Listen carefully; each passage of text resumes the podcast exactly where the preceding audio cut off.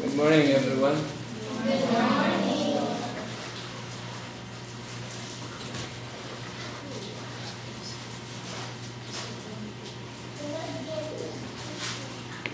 You have a clock here? You have a clock? No. Oh, You have a clock here? You want to use my phone? Yeah. Here. Thank you. At least I will not forget that. He just preaches forever. I am. Okay,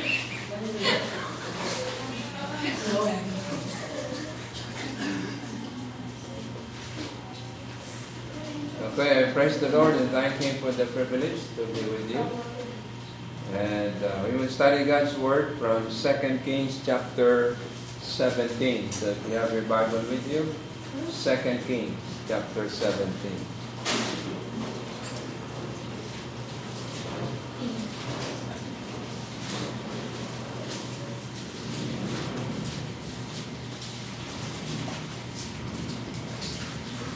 I will read from verse 1 down to verse 6.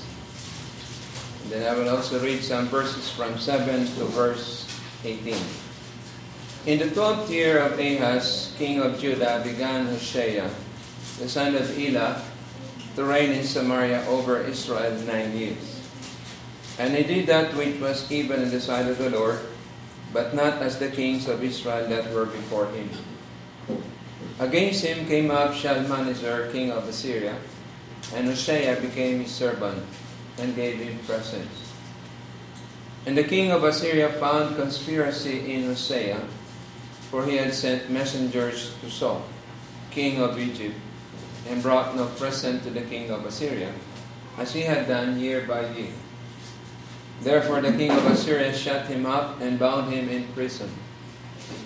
Then the king of Assyria came up throughout all the land and went up to Samaria and besieged it three years.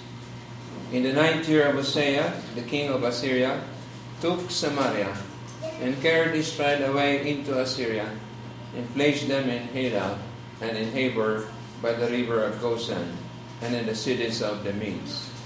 For so it was that the children of Israel had sinned against the Lord their God which had brought them up out of the land of Egypt from under the hand of Pharaoh, king of Egypt, and had feared other gods, and walked in the statutes of the heathen, whom the Lord cast out from before the children of Israel, and of the kings of Israel which they had made.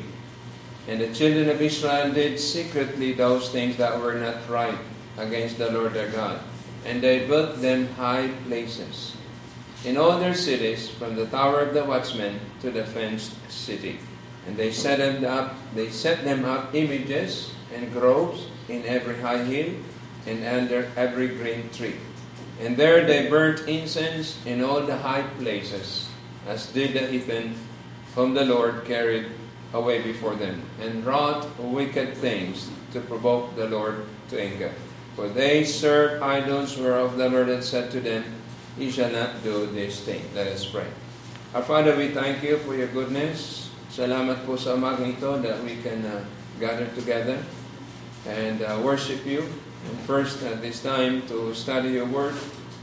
We pray, Father, that you will help us understand your word. Lalo na tungkol dito sa doctrine of sin. Pakita niyo sa amin naman kung ano itong mga kasalanan o kaliko ang nagawa ng bahay ng Israel upang maging salamin ito ng aming buhay at makita rin namin kung ano mga dapat namin makita sa aming buhay na mali upang ito ay maitama at higit sa lahat naman, higit ka namin makilala bilang Panginoon at tagapagligtas. Sa ngalan po ni Jesus. Amen. Okay, ang tatalakayin ko po dito ay tungkol sa naging mga kasalanan ng bayan ng Israel. Na makikita niyo from verse 7 down to verse 18. So, mayroon ditong lima o anim na kasalanan binanggit from verse 7 down to verse 14. At nais ko rin makita nyo this morning, hindi lang yung mga kasalanan na gawa ng Israel, kundi ano yung epekto ng kasalanan. Ang kalikasan po ng kasalanan ay talagang may danyos, may epekto sa buhay ng tao. So, May babanggitin ako dito ang anin na kasalanan binanggit na may akda ng 2 Kings. Tapos titignan natin yung epekto ng kasalanan sa kanilang buhay. Alright, punta na tayo sa verse 7. Sabi sa verse 7, Israel had sinned against the Lord their God. Na binasa ko kanina from verse 1, nabanggit si Hosea. Hindi po ito si Prophet Hosea. Ito po ay yung huling hari ng karian ng uh, Israel. Now, kung kilala niyo si, siguro Sunday School, narinig niya si Haring Solomon. Tama? Haring David, ang tatay ni Solomon, and Haring Saul, ang unang hari ng Israel. Noong ang Israel naging kaharian, okay, ang unang hari si Saul, then David, at namatay si David yung anak ni Solomon. Pagkatapos namatay ni Solomon, tinalaga niya si Rehoboam.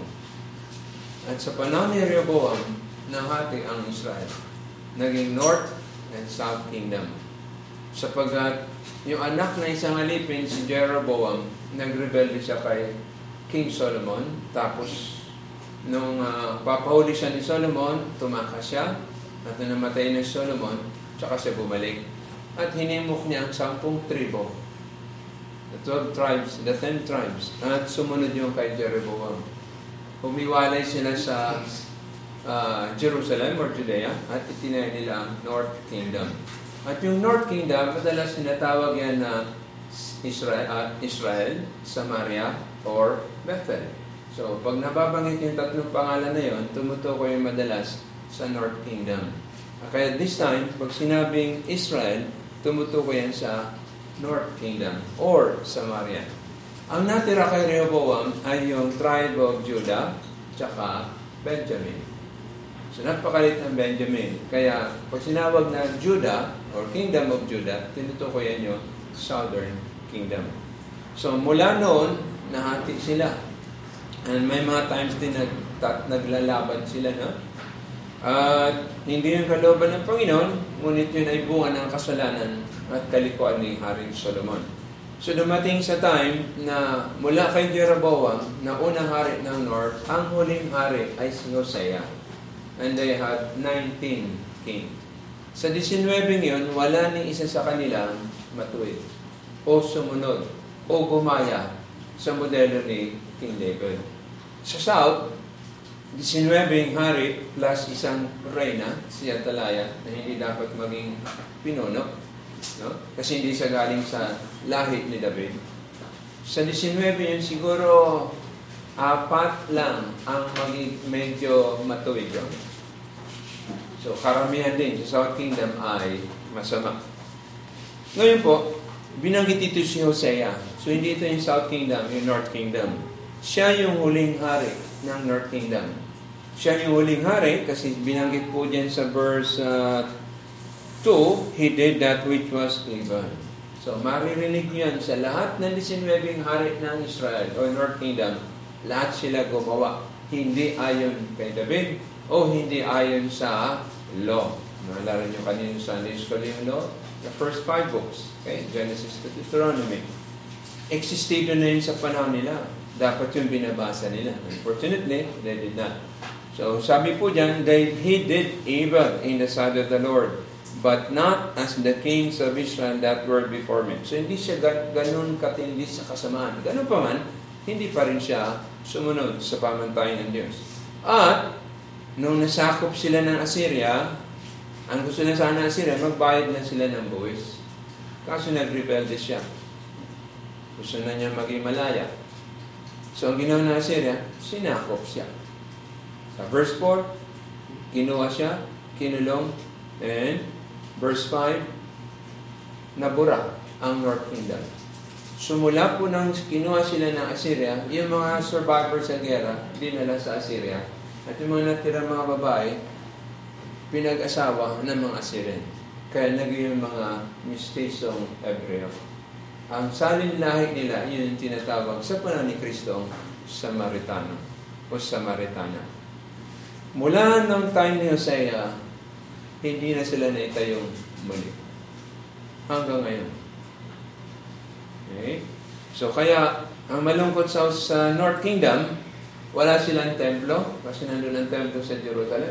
Wala silang priesthood, kasi ang mga pari, ang mga sacerdote umalis sa North, bumalik sa South. So, na, pag walang priest, wala kayong offering. Pag walang offering, hindi mapapatawa na yung mga kasalanan. So, for almost 300 years, ganun sila. 19 kings.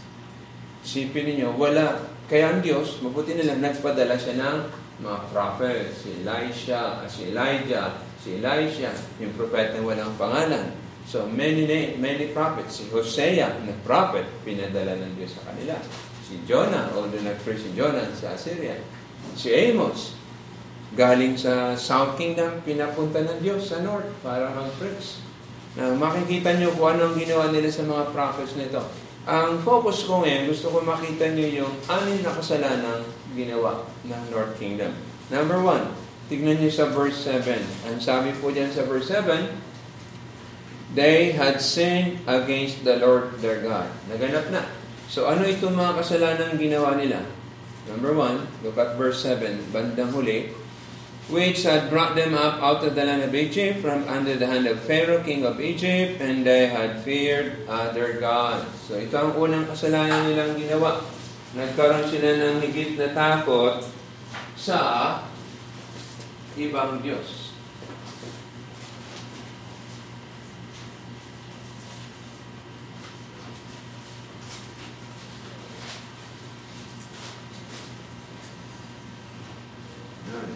Number 1, verse 17, uh, verse 7b. Binanggit dito na kinuha sila ng Diyos, inalis sa Egypt. Okay? Tapos, itinuro ng Diyos ang Exodus 20. Makikita niyo sa Exodus 20, verse 3 to 5, hindi dapat sila magkaroon ng ibang Diyos. Hindi rin sila dapat gumawa. Ha? Tingnan natin, if you have your Bible, look at verse 3 to 5. Sabi ng Diyos sa kanila, Thou shalt have no other gods. O ito, other gods.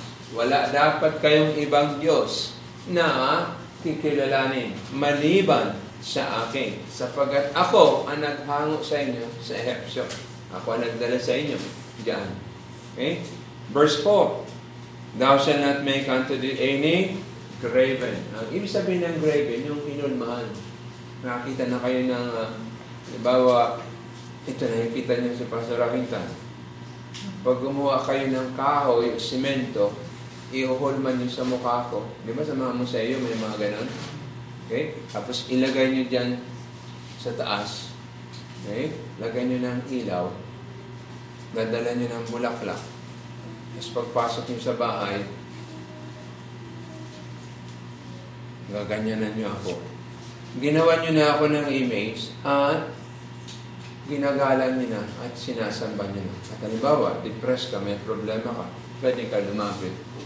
O, Panginoong Jed, tulungan mo ako. Sinasamba mo na.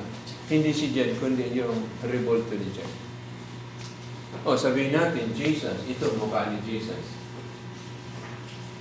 Lalagay mo ng ilaw, kandila. Lalapitan mo. Mananalangin ka, hingi ka ng tulong. Nilalabag mo itong verse 4. See? Marami sa ating Pilipino. Namula tayo sa ganun. No? Kahit ako, ang kulay yung pinag-aralan ko, ganun yung turo. You see? At noon, tuwing alas 6 ng gabi, nananalangin akong paulit-ulit nang hindi pa ako ligtas. Hindi ko alam eh. Hanggat nakita ko sa Bible na masama pala yung repetitious prayer. Kaya kahit nanalangin tayo, basta sa una, Panginoong Diyos, hinihiling ko po ito. Minsan ang mga Krisyano, paulit-ulit din.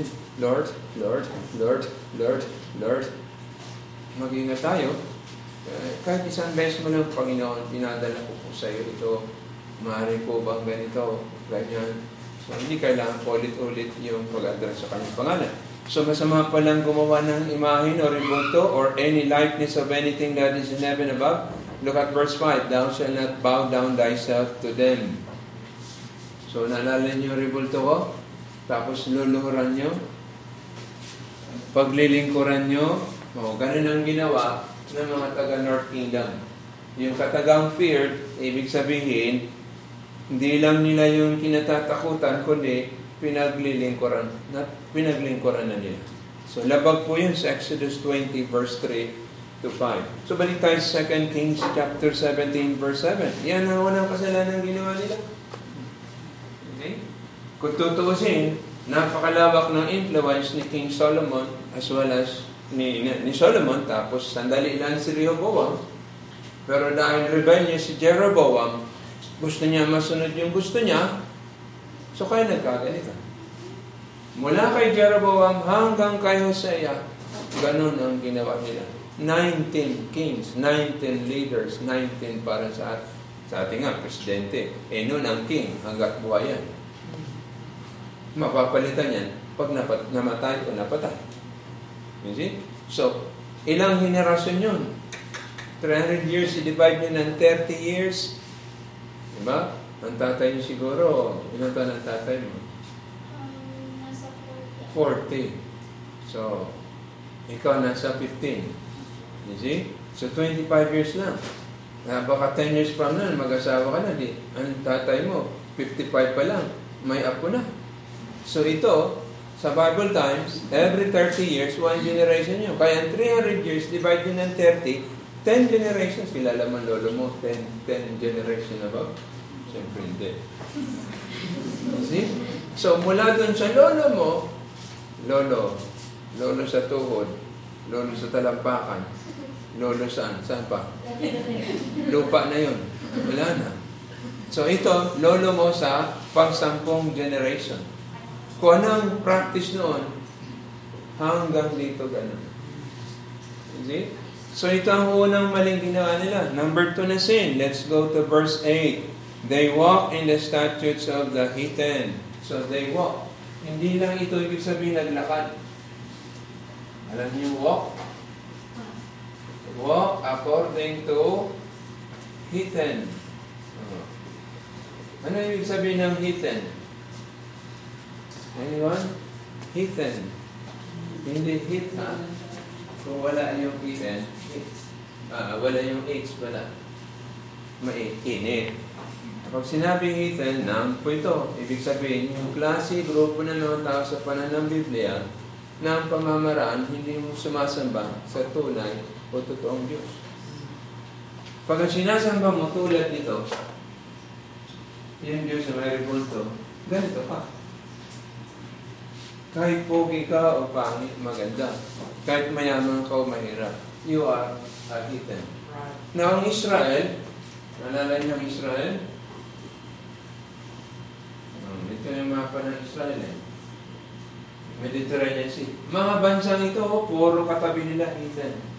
Ang pinakamalaki niyan hanggang ngayon, Saudi Arabia. Heathen yan. Yung Jordan, Syria, ang Syria, Lebanon, yung Palestine. Diyan yung Egypt po. Lahat yan heathen. Naalala niyo yung Egypt, Sunday school, mga bata? Yung sinasamba nila doon, kung hindi yung araw, o hayop. Lahat sila heathen. Ang malungkot, ang North Kingdom, the word walk, ibig sabihin, ito yung lifestyle nila. Ito yung para na pamumuhay nila. Paano sila mula pagising hanggang pagtulog. Anong ginagawa sa araw-araw. So, pagtrabaho, everything. Ayon sa paraan ng tawag natin dito sa Tagalog pag-ano. Ibig sabihin, hindi biblical. No? So, sila, sa halip na gumaya kay Jehovah, ang ginaya nila, ito. Kasi ang North Kingdom, dito ang Judah eh. Dito ang Judah. Lahat yan, Israel, North Kingdom. So, silang lahat na tribo dyan, gumaya sa mga kapitbahay nila. Ang Assyria dito sa bandang kanan ko pa. Napakalaking area niya. Okay? So, kasalanan pala na gumaya tayo sa ating pamumuhay ayon sa ways ng mga Egyptian. Remember, galing sila dyan. O, yung mga kapitbahay nila. At mayroon pang isa. Mayroong grupo dito, Canaan. Narinig niyo na yan? Mga Canaanites. So, yan, napaka ulit-ulit yan ang kalaban nila. Okay? Yung pamamaraan nila, yun ang ginaya nila. Kaya tingnan niyo yung sarili niyo. Mula ulo. Yung gupit ng buhok niyo, tulad ng alin. Madalas sa mga kabataan, ang gupit ng buhok ay parang K-pop. Oo. Tingnan ko ang mga buhok niyo. K-pop. Narinig niyo ito? Meron ba sa inyo hindi nakakalam ng ganito? Oo, tayo sa. Oh, you see? Oh, yung music na pinakikinggan nyo, It's good. ganun din, K-pop. Right. Oh, ganun din doon sa amin, ay nakikita ko sa Quezon City. Hindi naman tayo magkalayo. 24 kilometers away lang. You see? Nung kabataan ko, nasa koleya ako, rock music. Mag-piano, mag-gitara, puro yan rock. Kasi yun yung panahon ko. Natuto ako mag-piano, ang mga tinuto ko sa piano, Beatles. Wala hinahanap ko dito yung mga kapanahonan ko. Siyempre nauna yun. Pero yun ang mga alam ko sa piano. Hanggang ngayon, andyan, naalala. Ba't kailangan mo i-recheck? Hmm. Naalala ko pa yung mga musika ng Air Supply. Ah. lahat yun, sinunog ko yung mga cassette tapes. Hindi, kasi puro yun dito eh. Oh, ngay- wala na yun ngayon. Ngayon naman, K-pop. Meron pang bago. K-pop. Alam niyo yan? Ah, Pinoy pop. Oh, alam nga ano eh. Oh, di ba? Yung isa pa. Do you know this, Joseph? Ah, Hindi pa. Yung A-pop. Do you know this? American pop? Do you have something like that? Is it? So, ganun na yung trend. See? These are the music ng Ethan. Yep. Hindi yun makikita sa Bible. At mag-ingat kayo. Sometimes, some churches ay kumukuha dito Yeah. at ilalagay doon sa songbook para ma-attract yung mga kabataan. Yep. Mali yan. That's having a music according sa right. Now, sabi ko sa inyo, ganun ako bago ako na-save. Ganyan din na marami sa inyo. So, ang tawag pala nila ay sin. No? S-I-N. Ano sabi sa verse 7? Israel had sinned against the Lord their God. So, let's go to the third. Sin. Uh, look at verse uh, 8. No, sorry, not 8, but 9. And the children of Israel did secretly those things that were not right against the Lord their God. So they did secretly. Naintindihan niyo ang word na secretly? Ano ang root word? Secret. Uy, may secret ako sa'yo. Okay? So, hindi pala tama yung sikreto, no? Uh, secret sin. Okay? O mga acts na ginagawa natin na patago. Patago. Bawa, may exam sa school. Ha? Kopya. Nangungopya. O kaya, kodigo. Bawal ba ang cellphone sa exam? Bawal. Kasi pwede mo ilagay doon ng mga sagot. Oh, kahit isa, sampung libro, kasya doon eh. Oh, kaya bawal yun. So, patago. Hindi nakikita ni... Nakikita ba ni, pastor yung mga ginagawa nyo? Hindi. Pero sino nakakakita nun? Ang Diyos. Kasi God is all knowing. Oh, alam yan ng Diyos. Nakikita ba ng Diyos kung talaga nakikinig kayo sa akin ngayon? Or ang isip nyo ay nasa K-pop, K-pop? O kung saan tumatakbo? Yes, nakikita niya. That's right. Kahit nakadilat kayo, nakikita ng Diyos. Kaya kailangan pag pupunta kayong church, magdadala kayo lagi ng, kung hindi pang, pang-ipit ba ito? Pang-ipit. Lagi yung pinapayo magdala ng alpiler, pang tukod sa talukap na mata, para pagka gaganon, hindi ka sasara. Lalo ito, medyo malamig. Mainit-init sa labas. pagbandang hapon na ito, nako, after lunch, naupo ka, nako, Diyan aktibo si Satanas eh. Na talagang tatalon sa buhok nyo, tinatadya kanyang talokap nyo ng mata. Kaya kailangan handa ka, mayroon kang tukod. Of course, din makikita ng pastor niya, but secretly ikaw ay tulog. So it's always good to sleep well. Na Sabadong gabi. Huwag na mag-cellphone, huwag nang yung uh, nanonood ng late. Ha? Ipaghanda na yung mga gamit for tomorrow's Sunday school. That's right. Kasi kahit di nakikita ng pastor, ang kasalanan na ginagawa nating patago ay kasalanan pa rin. Kahit nakalus din nakita ng kapwa Kristiyano, hindi mag-review, hindi madidiscipline, nakita pa rin ng Diyos. And look at Israel. They did secretly those things that were not right. No. Na, yung mga bagay na hindi tama ginagawa nilang patago ay nakita ng Diyos. Alright, number 4. Punta pa tayo sa verse 9, uh, 9 to 12. And it, sabi pa sa verse 9, and they set, the, sorry, verse 10, they set them up images and growth.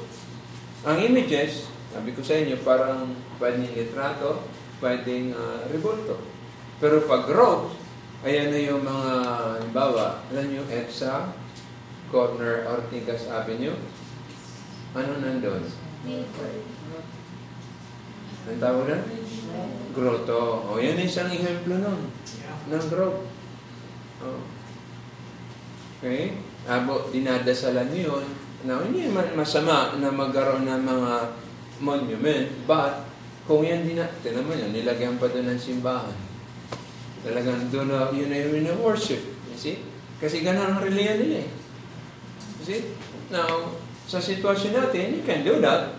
Pero, according sa Word of God, hindi yun tama. So, number four sin. Anong tatawag na, anong tawag sa kasalanan na yan?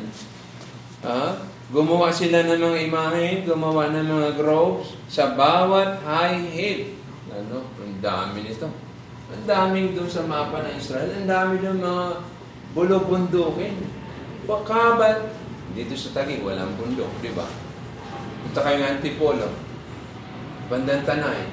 O, imagine niyo ganun yung North Kingdom. Sa bawat bulok-bundukin, naglagay ng mga revolto na ganun malalaki. Hindi? Kung yung sa Bohol, meron tayong tinatawag chocolate hills. Bawat chocolate hill, lagyan mo ng grow, ganun. Ganun katindi ang ginawa nila. Ha? Verse 10. Sabi pa sa 11, They burnt incense in all high places. So doon sila nagsusunog ng insenso. Alam niyo na pagka ang mga Buddhist, sa mga nila, uh, may sinusunog sila ano, para mga stick. Ayan, pag Chinese New Year, ayan. Yung insenso kasi, pangtabo yun ng masamang espiritu. Yung mal, espiritu ng malas, espiritu ng sakit, tinataboy nun. Sa, naalala niyo, pare, pag mamimisa sila, may ano, may bibig sila yung sakristan, may usok yun. Insenso rin yun. Parang pag hinanya ng pare, may mga masamang espiritu siya nawawala. Pero paglabas ng tao, ganun pa rin. Ibig sabihin, hindi niya itataboy. Walang power yung usok na yun eh. Walang kakayanan. Ito yung mga incense sinasabi dyan. As did the heathen whom the Lord carried. So again, saan sila kumopya? Dito. So pang-apat na kasalanan na ginawa nila, hindi lang sila gumawa, kundi naglingkod pa doon sa mga revolto. They serve idols. Now, ang tawag niya, idolatry. Kaya, may litrato ba kayo sa bahay niyo, mga kwarto niyo, mga kabataan, mga K-pop, K-pop? Wala? Sa cellphone niyo? Wala? Wala? Huwag huwag niyo itaas ang kamay niyo kasi malalaman ng iba. Nagtatanong lang ako para maisip niyo. Okay? So, mayroon kang emails. Emails yun. Tapos kung saan ang saan siya magtutugtog kakanta, oh, pupunta ka doon. So, buti nga yung schedule nyo, maaga, no? Pero sa amin, 3.30 to 5. Dati, schedule namin pagligo ng hapon, 6 hanggang gabi. So, may, may, nalala ko may member noon. Pag may boxing si Pacquiao, wala pag Sunday morning. See? Hindi naman niya sinasamba si Manny Pacquiao. Pero iniidolo niya. Mas mahalaga yung laro ni Pacquiao kaysa sa pag-church. Paano kung fan ka ni... Kasi dyan sa C5, dami kong mga nakikitang koreanong artista na ini-endorse yung mga product ng Pilipino. So, paano kung ah, fans kayo nun? Eh di, kung saan yung pupunta, pupunta ka rin. Pupunta ng MOA, punta ka. Market, market, punta ka rin. Hmm. Hindi, sa samba, sa church muna ako. Total, tapos na kami ng 2 o'clock. Mamaya pa naman yung alas 5. Oh, Wala namang conflict. Oo nga, walang conflict. Pero, you are giving your time. That's a form of service right. to that person. Isa lang ang dapat bibigyan mo niyan, ang Panginoong Yeso Kristo. So, see? That's another sin. And remember, ginawa ito ng Israel for 300 years. Now, sa ating mga Pilipino, sanay na tayo dyan, di ba? Oh, April 7 is Good Friday, Holy Week. Pamilya kayo sa Holy Week. Ah, pag Biyernes Santo, Holy Friday, anong naalala niyo nangyayari?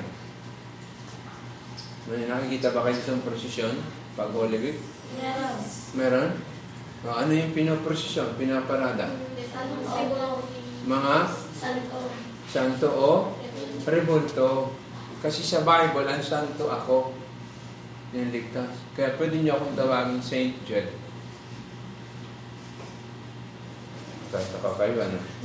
Kasi sa Bible, pag sinabing saint, okay, abbreviate na lang natin, ha? Santo, ginawa ng banal. Pag nagsisi ka, tumanggap kay Kristo bilang tagapagligtas, ang tawag sa sa New Testament ay saint. That's right. Sa Tagalog, banal. Hindi dahil sa ginawa mo, dahil sa ginawa ni Kristo, tinanggap mo. Kaya dapat mamuhay tayo ng may kabanalan. Kasi ginawa na tayo ni Kristo, banal. Hindi na tayo pwedeng kumain sa mga pagano. Hindi tayo pwedeng lumakad ayon sa kanila. Hindi tayo dapat mamuhay ng, sa kultura ayon sa itinuro sa atin kung labag yun sa salita ng Diyos. Amen. Right. Hmm. Nasa kultura natin ang pag-alang sa magulang, tama? Hmm. Dapat pal- alisin natin? Hindi, nasa Bible eh. Honor thy father and thy mother. Anong gagawin sa magulang pag matanda na? Ha? Alagaan. Paano maalagaan ikaw? Hindi mo maalagaan ang sarili mo. Mm. That's why children, you have to work hard, prepare, because you will have to feed yourself and provide for yourself. And, sabi ni Paul kay Timothy, recompense your parents. When the time comes, mabuti ko namatay na sila. But if they're still alive, may duty tayo, children, to them. So, paano ka matutulong sa magulang mo? Hindi mo mapakain ang sarili mo. You see? So, yan ang turo ng Bible. So, may mga practices tayong hindi biblical. Kailangan huwag tayong lalakad doon. Alisin natin. Amen. Palitan natin. Ako tayo mga Pil- Tandaan nyo, Pilipino ako. Duda ba kayong Pilipino ako? Hindi ka naniwala? Naniniwala. Naniniwala. Bakit? Okay, kasi nagsasalita akong Pilipino, di ba? Hmm. How about you, Joseph? Can you speak Filipino? Pagsulag-sugawan po.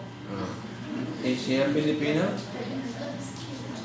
So, hindi, hindi ba siya yung speaking, yung pagsasalita? Kasi maraming Pilip, maraming naririnig ka nila si Teacher Marcia, nagsasalita ng Pilipino. Hinahalo niya ang English at Filipina. Oh. But she's not a Filipino. She has a heart for you, for us.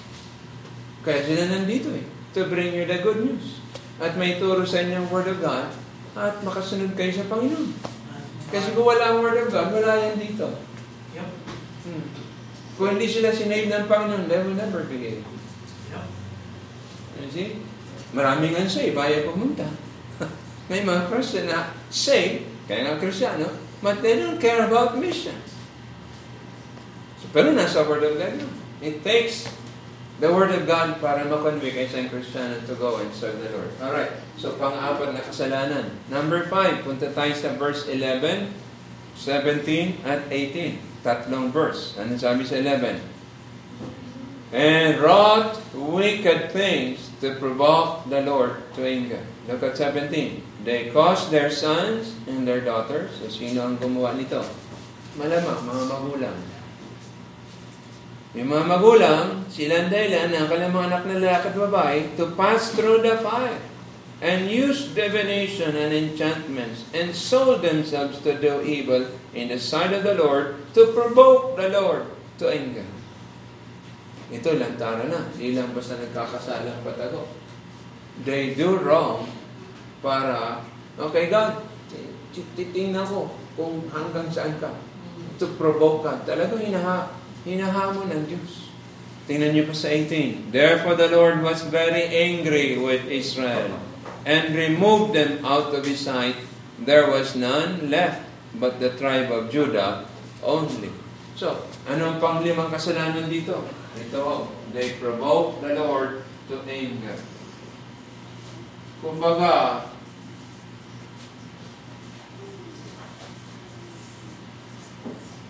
galit ang Diyos sa mga ginawa nilang kasalanan. Itong 1 to 4, these are sins.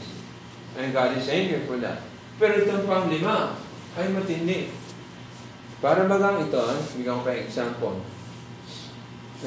May ginawa kayo, mga kabataan, may nagagawa ba kayong uh, napapagalito kayo ng magulang? Halimbawa, maghugas ka, hindi naghugas. Tuwan-tuwa ang nanay na hindi ka naghugas. Okay? So, hindi ka naghugas, nagkasala ka na. Magagalit ang nanay. Minsan, papaluin ka. Sa halip na sundin, humingi ng tawad, ang ginawa, pinato pa yung nanay ng pinggan. Titingnan ko kung kaya ni nanay. Spinning ko kayo itong plato. That's provoking your mother. Galit na siya sa di mo pagsunod, inuudyukan mo pa siya, lalong magalit. And yun ang ginawa ng Israel. You see? Kasalanan ito, na apat, pagdating dito, talagang, talagang tinitesting talaga ang Diyos kung hanggang saan. See? Ginawa nila yun. We too can do that. So, binigyan ko example yung pag, di paghugas, tapos ah, lalo pang uh, inudyukan yung magulang na magalit. So dito sabi sa 11, doing wicked things. Wicked na po yung 7 to 11. But they did more wicked. Kaya, pagdating sa 18, God said, He was very angry. And look what He did. He removed them out of His sight. Ano, kita? Mahal ng Diyos ang Israel. For 300 years, hindi niya sila inalis doon sa North Kingdom. Kung naalala niyo yung mapa ng drawing ko dito. Nagpadala siya paulit-ulit ng mga prophet. And yet, they still provoke God sa anger. Tandaan niyo ito mga kabataan, kayo mga nandito, napakabuti ng Diyos. Nasa lugar niyo, hindi ko kayo maabot, dinalang kayo ng missionary. Para dalhin ang mensahe. Huwag nung kalimutan niyo. It's like God going to you na sinasabihan kayo, you repent and receive my Son Jesus Christ. So you will not go to hell because of the sin, but you repent and receive my Son Jesus Christ. See? So yun ang trabaho ng missionary. At ito, dadalhin kayo kay Kristo, tuturuan kayo paano mamuhay, at hindi kayo lumakad according to the hidden. Because any of this sin causes God to be angry. Tapos ga, uudyukan mo pa siya. Alam niyo, may isang pagkakataon na sabi ni Kristo, nung nandito siya nag-preach, sabi niya, kayo, Corazin, Bethsaida, and Capernaum, dinalan ko kayo ng mga himala. At nakita niyo mismo ako. Pero Hanggang ngayon, sabi ni Kristo, ayaw niyo magsisi. Kung ito mga ginawa ko sa inyong tatlong siyudad, nakita ng Sodom o ng Tiro at Sidon, yung Tiro at Sidon, nagsisi sana yun. Yung Yung Sodom, baka hindi yun ginunaw ng Diyos. Kaya sabi ni Kristo, Kapernaum, pinaunlad ko kayo, dinalan ko kayo, dinala sa inyong anak ng Diyos. Ibababa ko kayo sa impyerno. Is it? Whether you like it or not, whatever ang ginawa mo, hindi. Basta hindi ka nag-repent at nag-receive sa Panginoon sa Kristo by faith, you will go to hell. right. Hindi ganyan kainit sa labas ang impyerno. Sabi ng mayaman na na-impyerno, gising siya, nakakakita, nakakarinig, nananalangin. So never think na prayer will save you. Marami na sa impyerno nagpipray. Pero ang prayers nila hindi sinagot ni Abraham. Nandun na yung law. Nandun na yung mga sulat ng prophets. Kaya mo sila makinig sa If they don't, di rin sila maniniwala kahit may patay na nabuhay. Is it? So sapat ang Word of God for us to hear and believe it, receive, repent from sins, and receive Jesus Christ. Have you repented? Have you received Jesus Christ? If you have not, alin man dito ang nagawa mo, kahit itong secret sin, that's sufficient. Mapupunta ka sa Edgar. Whether marilihong ka o hindi. Whether nagpipray ka o hindi. Because God is angry with the wicked every day. Hindi? Mawawala lang ang galit ng Diyos when you repent and receive the Son Jesus Christ. Kaya tignan ninyo, pang-anim. Pang-anim. Na kasalanan na ginawa ng Israel. Let's see verse 13 and 14. Yet the Lord testified against Israel and against Judah by all the prophets. So, pinadala sila ng mga propeta. Nalala niyo mga prophets pinadala sa North Kingdom? Elijah, Elisha, Hosea, Joel, Amos, si Obadiah, hindi siya sa Israel nag-preach. Lahat ng minor prophets except Micah, Nahum, Haggai, Zechariah, sa South, ah, sa North Kingdom nag-preach. Kung mayroong naniwala sa mga prophets na yun, siguro mabibilang nila. But kings, walang king sa kanila naniwala. Si King Jeroboam II, pinalayas niya, pinadeport niya si Prophet Amos.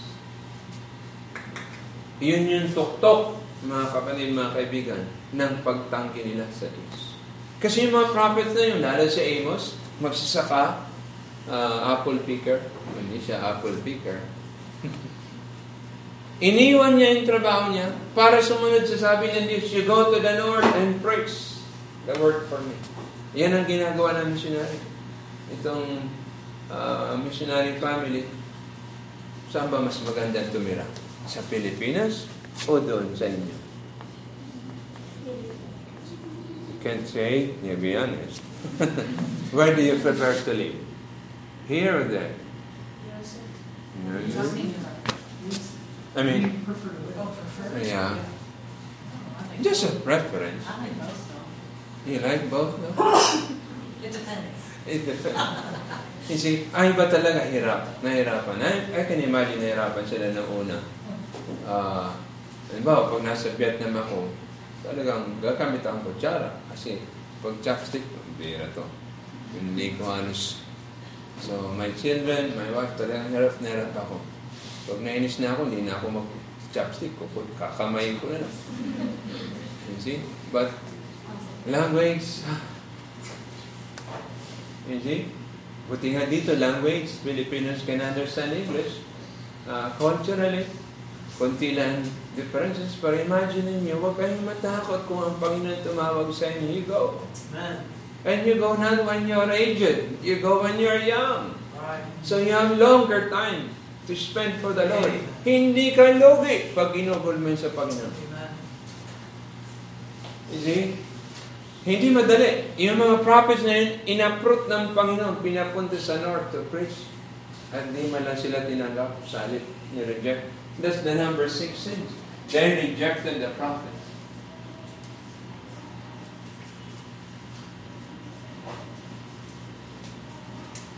Kasi ang prophets, mga kapatid, God sent, God called, ang ituturo nila, galing kay God. Wala sila ibang panituro, except yung galing sa Diyos. And some of them nagsulat at nandito sa Bible. You see? So lahat na sinabi ng prophets, nandito na. And if we read this, naiintindihan natin na isa niyo. And when you reject them, naku, kasalanan niyo. Praise the Lord. Hindi niyo ni-reject. Sino sa inyo unang, unang-unang na-save? Di siya naman nalang bagay. Unang-unang na-save na nandito pa. Alright. Sino dito ang pinaka na, pinaka mata, hindi sa edad, matanda ng na-save, I mean, spiritually. Nandito pa. Nandiyan? Nandito. No, not in age. I mean, uh, kung sa order na save, mas nauna, nandito pa ngayon.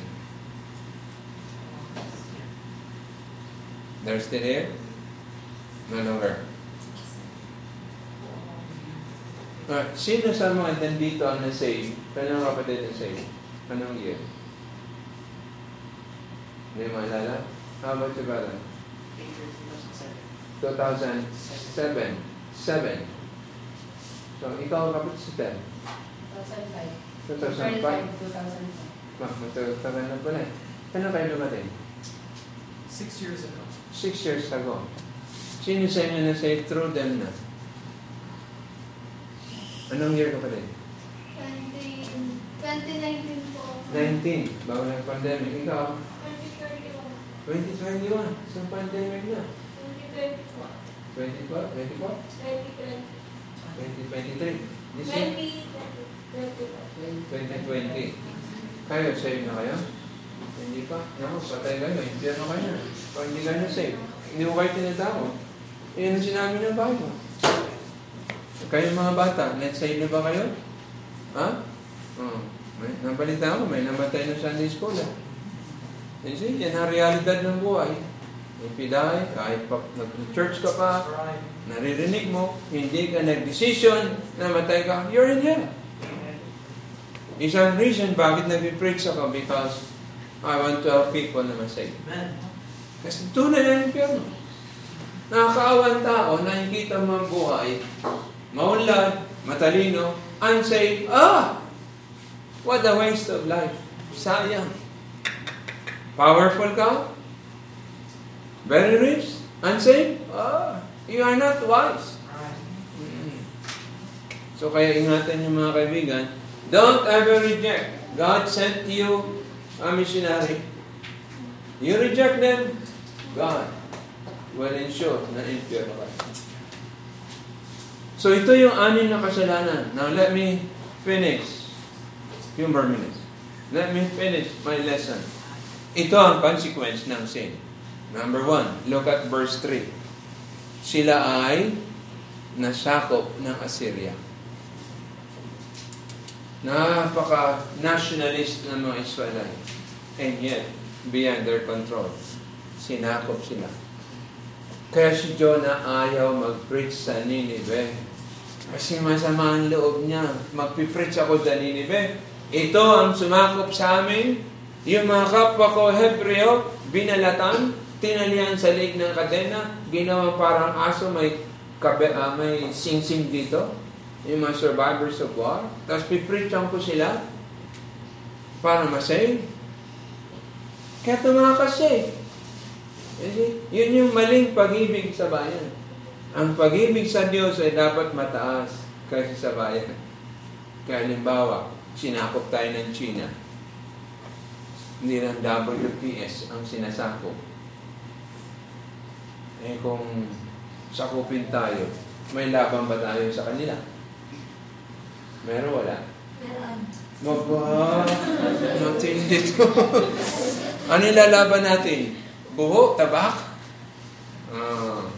Laser nga, hindi tayo ubre. Nabulag yung mga Coast Guard eh. Ah, laser pa lang yun. Yeah. Hindi, hindi tayo, wala tayong laban. O, pag sinakot tayo, wala na. Kung gusto niyo pa natin mabuhay, surrender na lang. Hindi.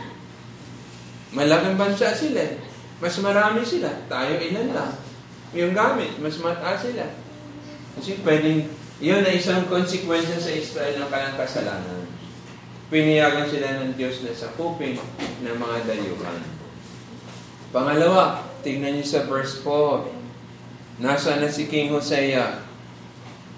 Bound and him, bound him in prison. Kinulong. Nakakulong yung hari nila. O, ito ang pangatlo. Verse 5.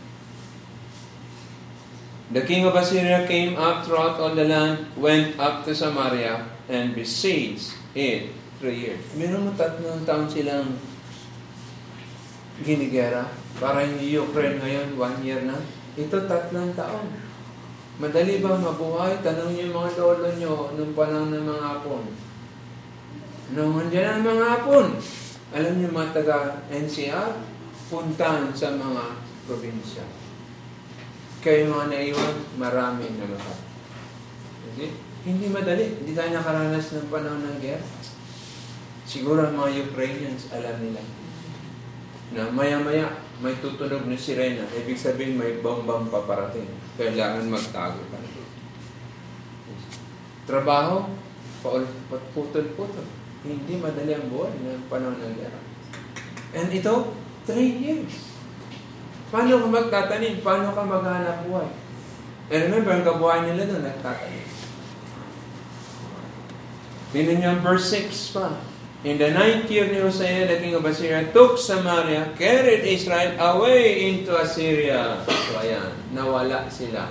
Yung lupa nandun. Pero yung mga bahay nila at lahat, nawala. Dinala silang, kumbaga, kung sa kupitan ng China, dadalhin tayo siguro sa, saan? Hindi Chinatown. Pakakain tayo habang buhay libre sa Chinatown? Hindi. Gagawin tayong taga, ano, panahon ito, alipin. Nangyari po yan, it can happen again. Yun yung consequence ng kasalanan. Kasi ang kasalanan, nang aalipin. Mm. Ang kasalanan, na, naninira. Oh. Kaya masama, manira. Kasi mali yun eh. Kasalanan, walang kasalanan magpapatatag sa iyo. Sa isang bagong mission namin, may isang kulay yung estudyante doon, natigil. May pinasiraan. Bakit? Nabarkada. Singhot. Hmm. Alam yung singhot? Hindi dahil may sipon. Drugs. Oh. Kaya di ko na siya pinababayaan ko na lang siya. Mas gusto niya mag-attend sa mga Sunday schooler. Ayaw dun sa adult. Sabi na doon na sayang yung pastor talaga, matalinong bata. Ano niya, pabayaan ng magulang. Kasi sinira siya ng kasalanan. Gumaya siya sa mga barkada na tumitira. So, ano bang kinabukasan niya? May tama na ang ulo. Lalakad siya ganun. Ano? Wala. Walang response. Kasi, sayang, na, na, na, na-damage ang utak niya.